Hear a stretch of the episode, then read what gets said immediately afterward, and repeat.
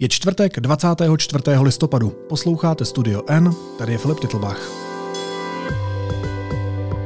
Dnes o tom, proč Turecko útočí na Kurdy v Sýrii a v Iráku.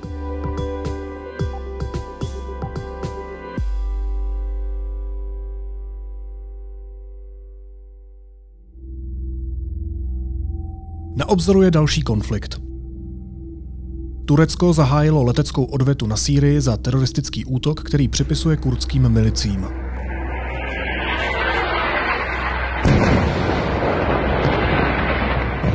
Prezident Erdogan hrozí i pozemním vpádem, a to nejen do Sýrie, ale i do Iráku. Kam to celé může zajít? A jak na to reaguje svět? O tom budu mluvit s novinářem, analytikem a bývalým zpravodajem Českého rozhlasu na Blízkém východě Břetislavem Turečkem. Eh, Břeťo, vítejte, dobrý den. Dobrý den.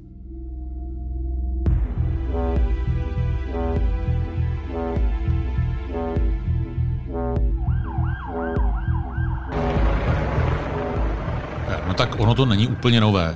Podobné, řekněme, turecké vojenské intervence, ať už pozemních sil nebo nějakých vzdušných sil, vzdušné útoky, tak probíhaly eh, naposledy ve větší míře třeba v roce 2019.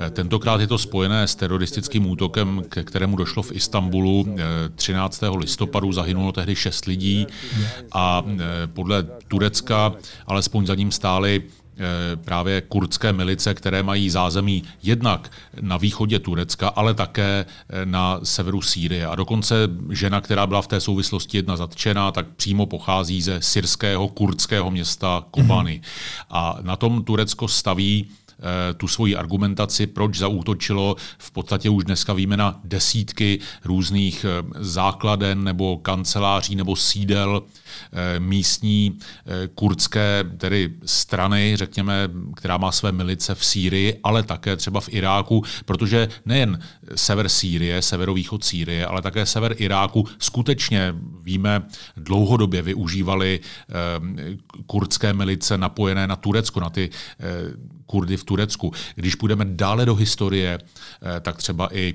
eh, tehdy Abdullah Ejalan, vůdce té strany kurdské, pracujících Kurdistánu, PKK turecké, tak měl sídlo v Sýrii, vlastně pod syrským režimem, tam eh, jaksi pod jeho ochranou v podstatě PKK útočila na Turecko. Turkey blamed the Kurdish Workers' Party, PKK, and the People's Self Defense Units, YPG, for the attack.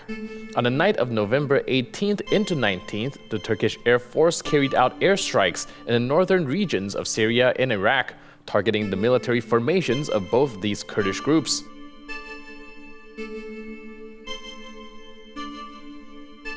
Jak velký je problém to, co teď sledujeme?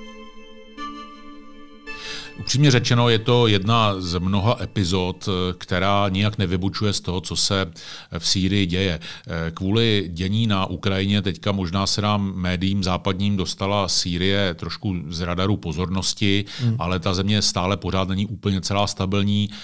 Její naprostou většinu ovládá tedy syrská vláda, syrský režim Bašára Asada, ale pak tam máme ještě dvě významná území, která pod jeho kontrolou nejsou. Eh, to je, řekněme, provincie Idlib a okolí na severozápadě země. To mají pod kontrolou různé islamistické nebo džihadistické skupiny. Tam vlastně Sýrii se podařilo natlačit všechny islamistické rebely z celé země a tam je v podstatě koncentrovat. To byla součást, řekněme, toho půstupného osvobozování Sýrie od povstalců, takže oni byli evakuováni vlastně do Idlibu. No a druhá část, a o té se teď bavíme především, to je pás od severu na východ, řekněme až právě k Iráku, což je oblast obývaná Kurdy, ale také ovládaná kurdskými milicemi nebo takzvanými syrskými demokratickými silami, což je jakási, řekněme, aliance vojenských, vojenských sil. A co je zač kurdská strana PKK, kurdské milice, kurdové? No, tak primárně jsou to nacionalistické, levicové, nebo mohlo by se říci v určitém smyslu i levičácké skupiny, sekulární tedy, které eh, ta PKK, ta vlastně už od 80. let bojuje eh, proti tureckému státu, eh, nejen, řekněme, nějakou doufám si říci, legitimní kampaní za eh, lepší práva eh, Kurdů, eh, ale používala k tomu i ozbrojené metody, včetně teroristických útoků na civilisty. A tato milice má svoji vlastně sesterskou organizaci JPG, což je kurdská milice v Sýrii a oni jsou vlastně nějak ideologicky a e, patrně do určité míry i personálně propojené. Proto právě e, Turecko argumentuje nebo tím ospravedlňuje turecká vláda hmm. ty útoky na JPG, tedy na syrské kurdské milice na severu Sýrie. Proti ním právě teď tady Turecko bojuje. Ano. A uh, turecké ministerstvo obrany tvrdí, že jeho letectvo a dělostřelectvo zneškodnilo 254 teroristů, jak oni je nazývají. Hmm. Uh, podle syrské organizace pro lidská práva si ty útoky vyžádali dosud asi 40 životů. 254, 40. Proč je tam takový rozpor a kde je pravda? Uh, upřímně řečeno, těžko říci. Já, uh, je to jako ve všech konfliktech, že prostě každá strana říká něco jiného? No je to možné. Já, já tato čísla, na která se ptáte, vlastně asi nejsem úplně jistý, respektive ne, nečetl jsem je, tam jde možná o slovíčka, kdo hmm. je, jak si v tom počítá. Tam třeba vím, že byl zajímavý údaj, že poměrně hodně, respektive velké poměrně procento civilistů zahynulo tam při jednom konkrétním útoku. Eh, to si opravdu netroufám v tomto ohledu komentovat, ale obecně za to samozřejmě Turecko bude eh, jaksi význam a výsledky té operace mít tendenci zveličovat. Na druhou stranu, eh, kdyby to byl nějaký masakr, tak určitě i ty lidskoprávní organizace, včetně té, na kterou odkazujete, tak by asi uváděly také ta, ta čísla vyšší. Now, Turkish airstrikes have hit several towns across North Syria. The air raids have killed at least six members of the Kurdish led Syrian Democratic Forces and six pro regime soldiers. The spokesperson for the Kurdish led Syrian Democratic Forces claims that the Turkish aircraft shelled two villages populated with internally displaced people in northern Syria.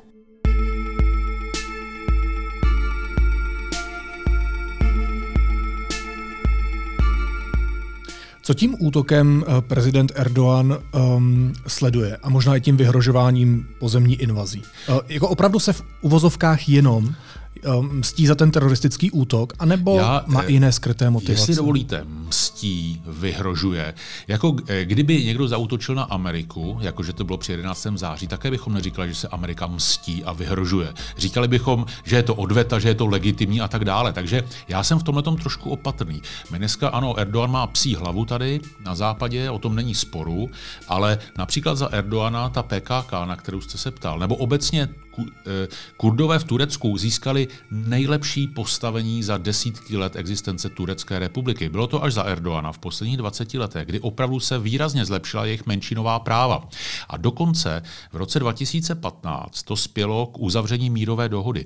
Vůdce PKK Abdullah Ejalan vyzval z vězení, on je na doživotí uvězněný na ostrově Imrali v Turecku, vyzval PKK ke složení zbraní a eh, vy, vypadalo to, že dojde k trvalému ukončení tohoto velmi krvavého konfliktu, který se vyžádal desítky tisíc lidí v Turecku. A bylo to za tohoto zloducha Erdoana. Takže ono Podstata není v tom, že Erdogan je nějaký diktátor a islamista a tak dále.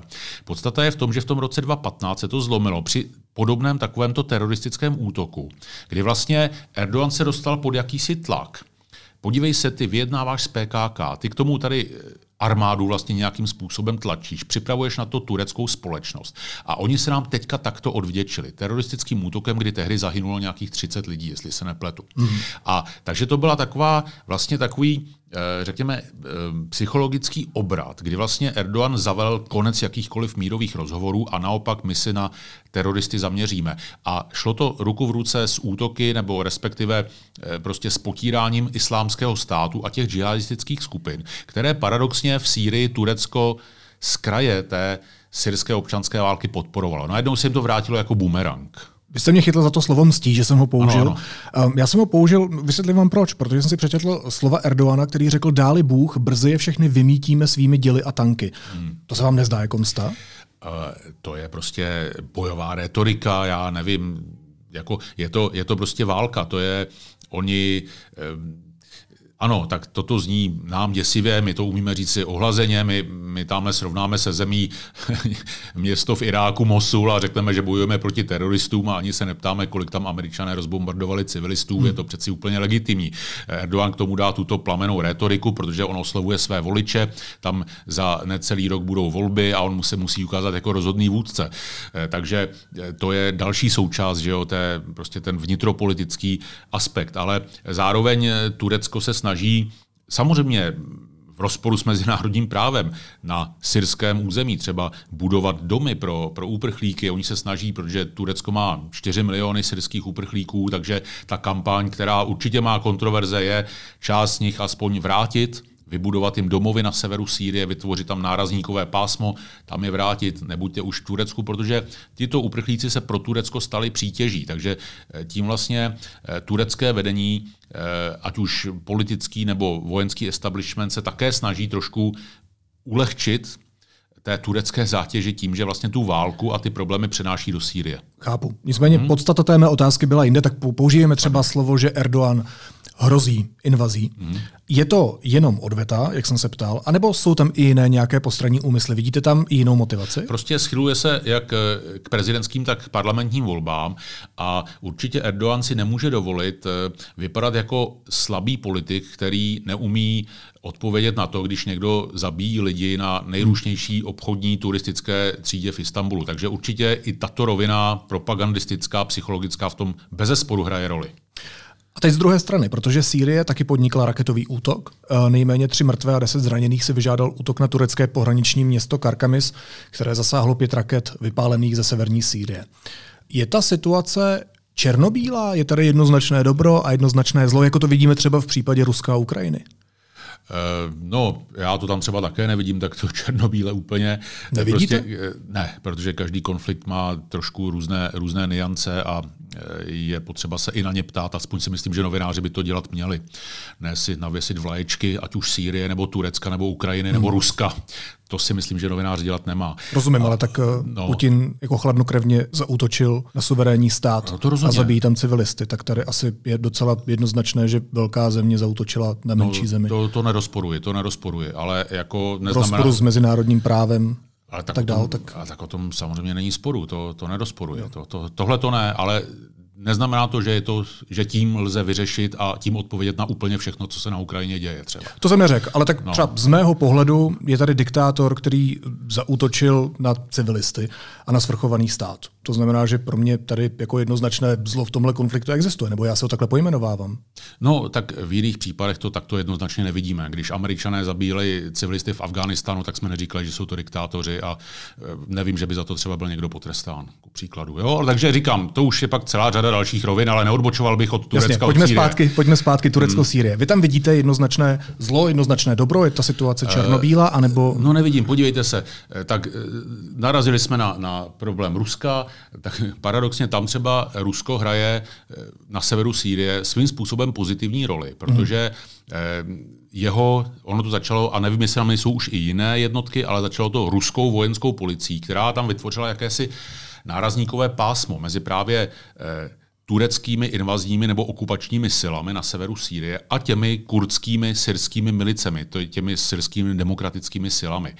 Zároveň jsou tam američané, o těch nemluvíme, jo? ti také jsou v rozporu s mezinárodním právem v Sýrii. O tom se budeme bavit ještě. No a teďka třeba v létě dokonce si, si pamatuju, se objevily takové propagandistické fotečky, ale byly zároveň zajímavé, kde zatímco tady vidíme, co se děje kolem Ukrajiny, tedy boj dobra se zlem, jak, jak vy to v podstatě vnímáte, tak tady najednou si já, to tak, já to tak nevnímám. Já se, já se na to ptám a ptám se na to hmm. metaforicky v souvislosti s Ruskem a Ukrajinou, kde hmm. já mám třeba jasno, ano, jako potvrzuju, že já v tomhle uh, smyslu mám jasno, vy třeba Jasně. ne. Ale... No ne, tak já, protože vidím, když řekneme útočí někdo na civilisty, tak Izraelci útočí na civilisty v Gaze například. Jo? A vždycky je tam ně, několikanásobně více zabitých civilistů Rozumím než teroristů. No. Eh, reakce české veřejnosti tomu ale neodpovídá. Ano, jo? Ano. Takže to je například rovina, která mě také zajímá. Tak to ale... se týká i geografické blízkosti, že jo? Eh, no, v tom, jak vnímá v jakákoliv společnost no, něco, co se kolem ní děje. Jasně, jasně. No. No, a takže tady třeba přišly fotografie z, ze severu Sýrie, kde se potřásali kamer, nebo nějak se zdravili mm-hmm Američané a, a Rusové. Jak, protože Američané tam také působí, oni jsou vlastně jak, jakýsi alianční eh, partneři těch syrských demokratických sil a ti jsou tam zase s argumentem, že bojují proti islámskému státu. Jo? Takže na severu Sýrie dneska ano, velmi dramatické zprávy přicházejí, že, Syrsk, že Turecko chystá další pozemní invazi, kromě těch vzdušních cílů, eh, o kterých se můžeme bavit už teď. Ale ve stejné době tam máme syrský režim, máme tam Rusy, máme tam Američany. A to vlastně, znovu se k tomu vracím, to tam je už několik let, mm-hmm. ale je to zastíněné, řekněme, jinými prostě globálními událostmi.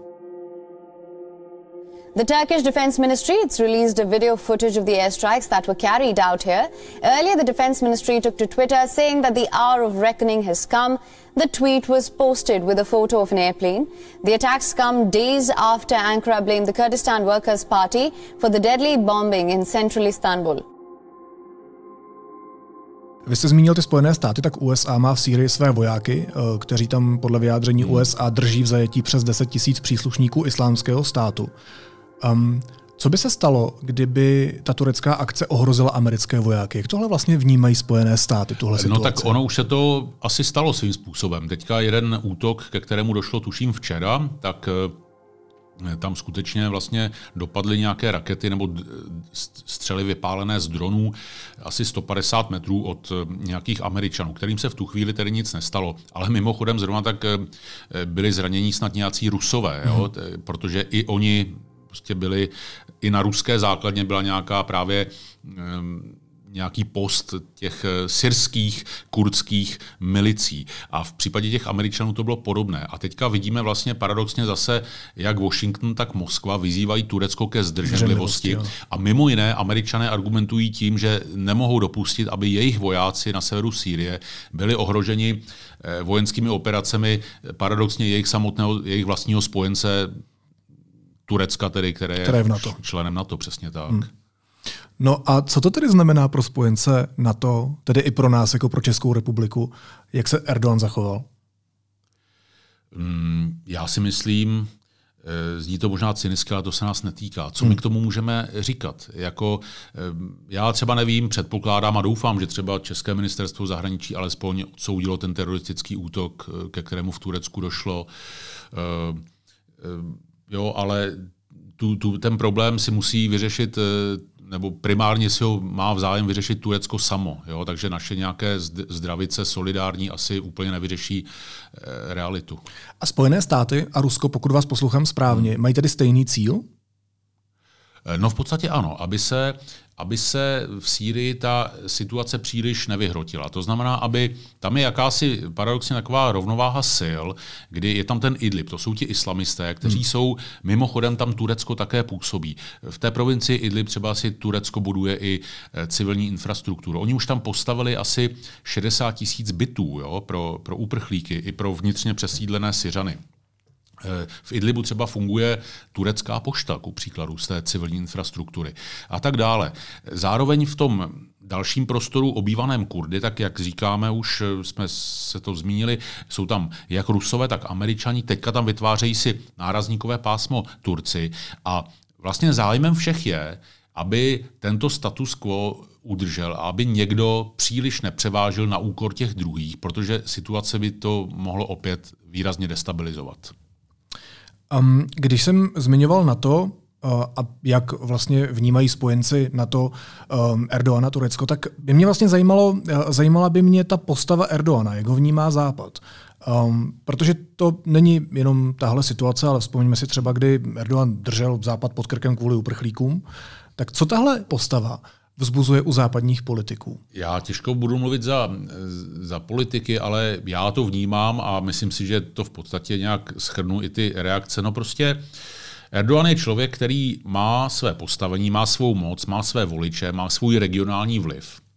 A hold eh, zdaleka ne vždy to hraje do karet, do zájmů, zájmům to hmm. vyhovuje západních zemí. Ale je to silná postava globální politiky. No to bez sporu. Když se podívejme, nebýt Erdoana, nevyváží se pšenice a, a slunečnicový olej z Ukrajiny, ku příkladu. Eh, nebýt Erdoana, tak už máme v Černém moři i eh, ruskou tichomořskou flotilu. Hmm.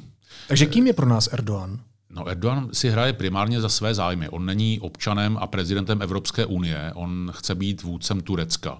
Takže se ohlíží na domácí publikum, na zájmy Turecka. A to je jedna věc. A druhá věc je, když mu to vyhovuje a posiluje to ten jeho kredit, tak hraje, řekl bych, velmi konstruktivní roli na mezinárodní scéně. Když mu to vyhovuje, tak někdy hraje jinou roli, která nám nepřijde příliš konstruktivní a můžeme skřípat zuby. Jak jste zmínil, držel Evropu pod krkem. Eh, to byla přesně ta věc, kdy prostě ukázal, ale pozor, eh, my také máme své zájmy, tak si nezahrávejte. Vnímáme ho jinak než Ruská federace? Je pro nás někým jiným než pro Rusko?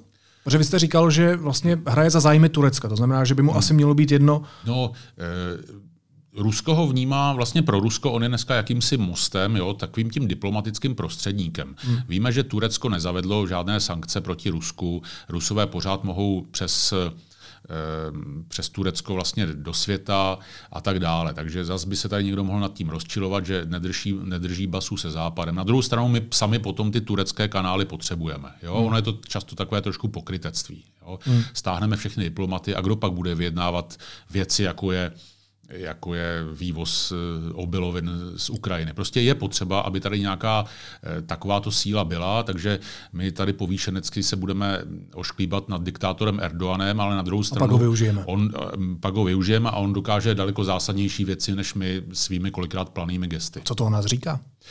No, že naše role je kolikrát třeba menší než role Turecka. V něčem je naše role větší, v něčem je naše role menší. Ono i s těmi uprchlíky, když se podíváme, že v roce 2015 se eh, Evropa hroutila pod náporem eh, a možná bych to dal do úvozovek jednoho milionu uprchlíků. Eh, v té době nebo dnes, jak jsem říkal, v Turecko samo jich má 4 miliony. Hmm. A to my tady úplně nevidíme, jaká obrovská zátěž finanční, sociální, i bezpečnostní to pro Turecko je. To je nám tak nějak trošku jedno.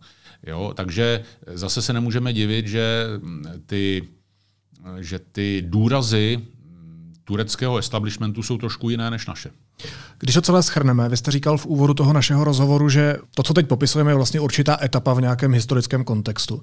Co od toho očekáváte? Může se vyhrotit tak, že z toho bude nějaký velký konflikt, anebo je to věc, která prostě se zapíše jako jedna kapitola a bude zase další a další. Konflikt není v zájmu nikoho. Eh, Američané už s Turky jednali, hmm. volali si náčelníci generálního štábu Spojených států a Turecka. Ta komunikace tam existuje. Přesně, ta, ta komunikace existuje. Oni určitě mají nějaké, nějaká opatření prostě pro řešení vzájemných vojenských kontaktů těch jejich jednotek. Bez pochyby se to týká i Rusů. Já eh, naprosto jednoznačně předpokládám, že i američané a Rusové mají přímé kontakty týkající se dění na severu Sýrie a nikdo nechce, jak už jsem říkal, převážit, eh, převálcovat, vytlačit ty druhé, protože všichni vědí, že vlastně všichni tam mají nějakou roli. Říká novinář, analytik a vysokoškolský pedagog Břetislav Tureček. Břeti, moc děkuji, že jste si udělal čas. Děkuji za diskuzi plodnou. Díky Mějte se za pozvání, Filipe. Naslyšenou. Vánoce se blíží a vy si můžete pořídit rovnou čtyři dárky v rámci jednoho nákupu. Darujte roční předplatné deníku N a my vám k němu věnujeme naše knížky z edice N. Speciální nabídku najdete na deníkn.cz lomeno Vánoce.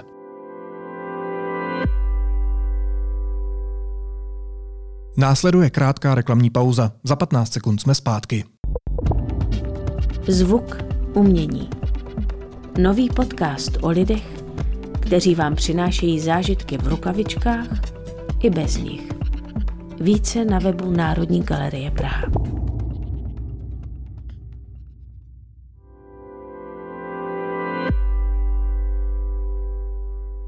A teď už jsou na řadě zprávy, které by vás dneska neměly minout. Prezident Miloš Zeman udělil milosti třem odsouzeným za nelegální obchody s nápojem ayahuasca. Tresty vězení v případu dostal polský manželský pár a další obžalovaný. Unijní ministři neschválili další opatření na krocení cen energií. Problémem je návrh Evropské komise na zastropení cen plynu, který část států kritizuje. Ministr Josef Síkela by proto měl svolat další mimořádnou radu na 13. prosince. Deníku N to potvrdili dva zdroje blízké českému předsednictví. Televize Nova odmítla návrh ředitele České televize Petra Dvořáka na uspořádání společné prezidentské debaty. Důvodem je prý odlišná dramaturgie politických debat. Praha dostala na možnost odkupu Jindřišské věže čas do konce roku. Po jednání s arcibiskupstvím pražským to deníku N řekl radní pro majetek Jan Chabr. A Twitter rozpustil svoji bruselskou pobočku. To vyvolalo obavy ohledně jeho ochoty dodržovat evropská pravidla pro online bezpečnost. Místo předsedkyně Evropské komise Věra Jourová je krokem znepokojena. A na závěr ještě jízlivá poznámka. Když se díváte na mistrovství světa v Kataru, ve fotbalovém studiu České televize můžete slyšet lecos. Třeba... Já se ještě zeptám, dívala jste se na utkání Švýcarsko-Kamerun? Pokud ano, uh, jak se vám to utkání líbilo? O, utkání se mi líbilo, já jsem koukala až na druhou půlku, ale přišlo mi to docela dobrý fotbal, jako už tam byly asi i lepší, ale špatný fotbal to nebyl. No, to eh, na ženu eh, velmi kvalitní hodnocení, musím vás pochválit. eh, No, to je i na muže dost nekvalitní, šovinistický a misogyní výkřik. Ale v Kataru by se asi líbil. Tam byste dostal pochvalu. Naslyšenou zítra.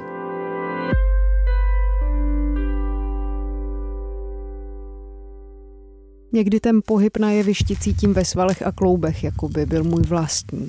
Jako bych vykonávala pohyby, které přesahují možnosti mého vlastního těla. Někdy je to jízda. Stojím hlavou dolů, dýchám a balancuju nebo se odevzdám rytmu. Říká se tomu prý kinestetická empatie a mají to třeba v Ponci na Žižkově. Ponec, divadlo pro tanec. Taneční program pro dospělé, děti, rodiny všech barev, seniory a seniorky i lidi prchající před válkou hledejte na www.divadloponec.cz.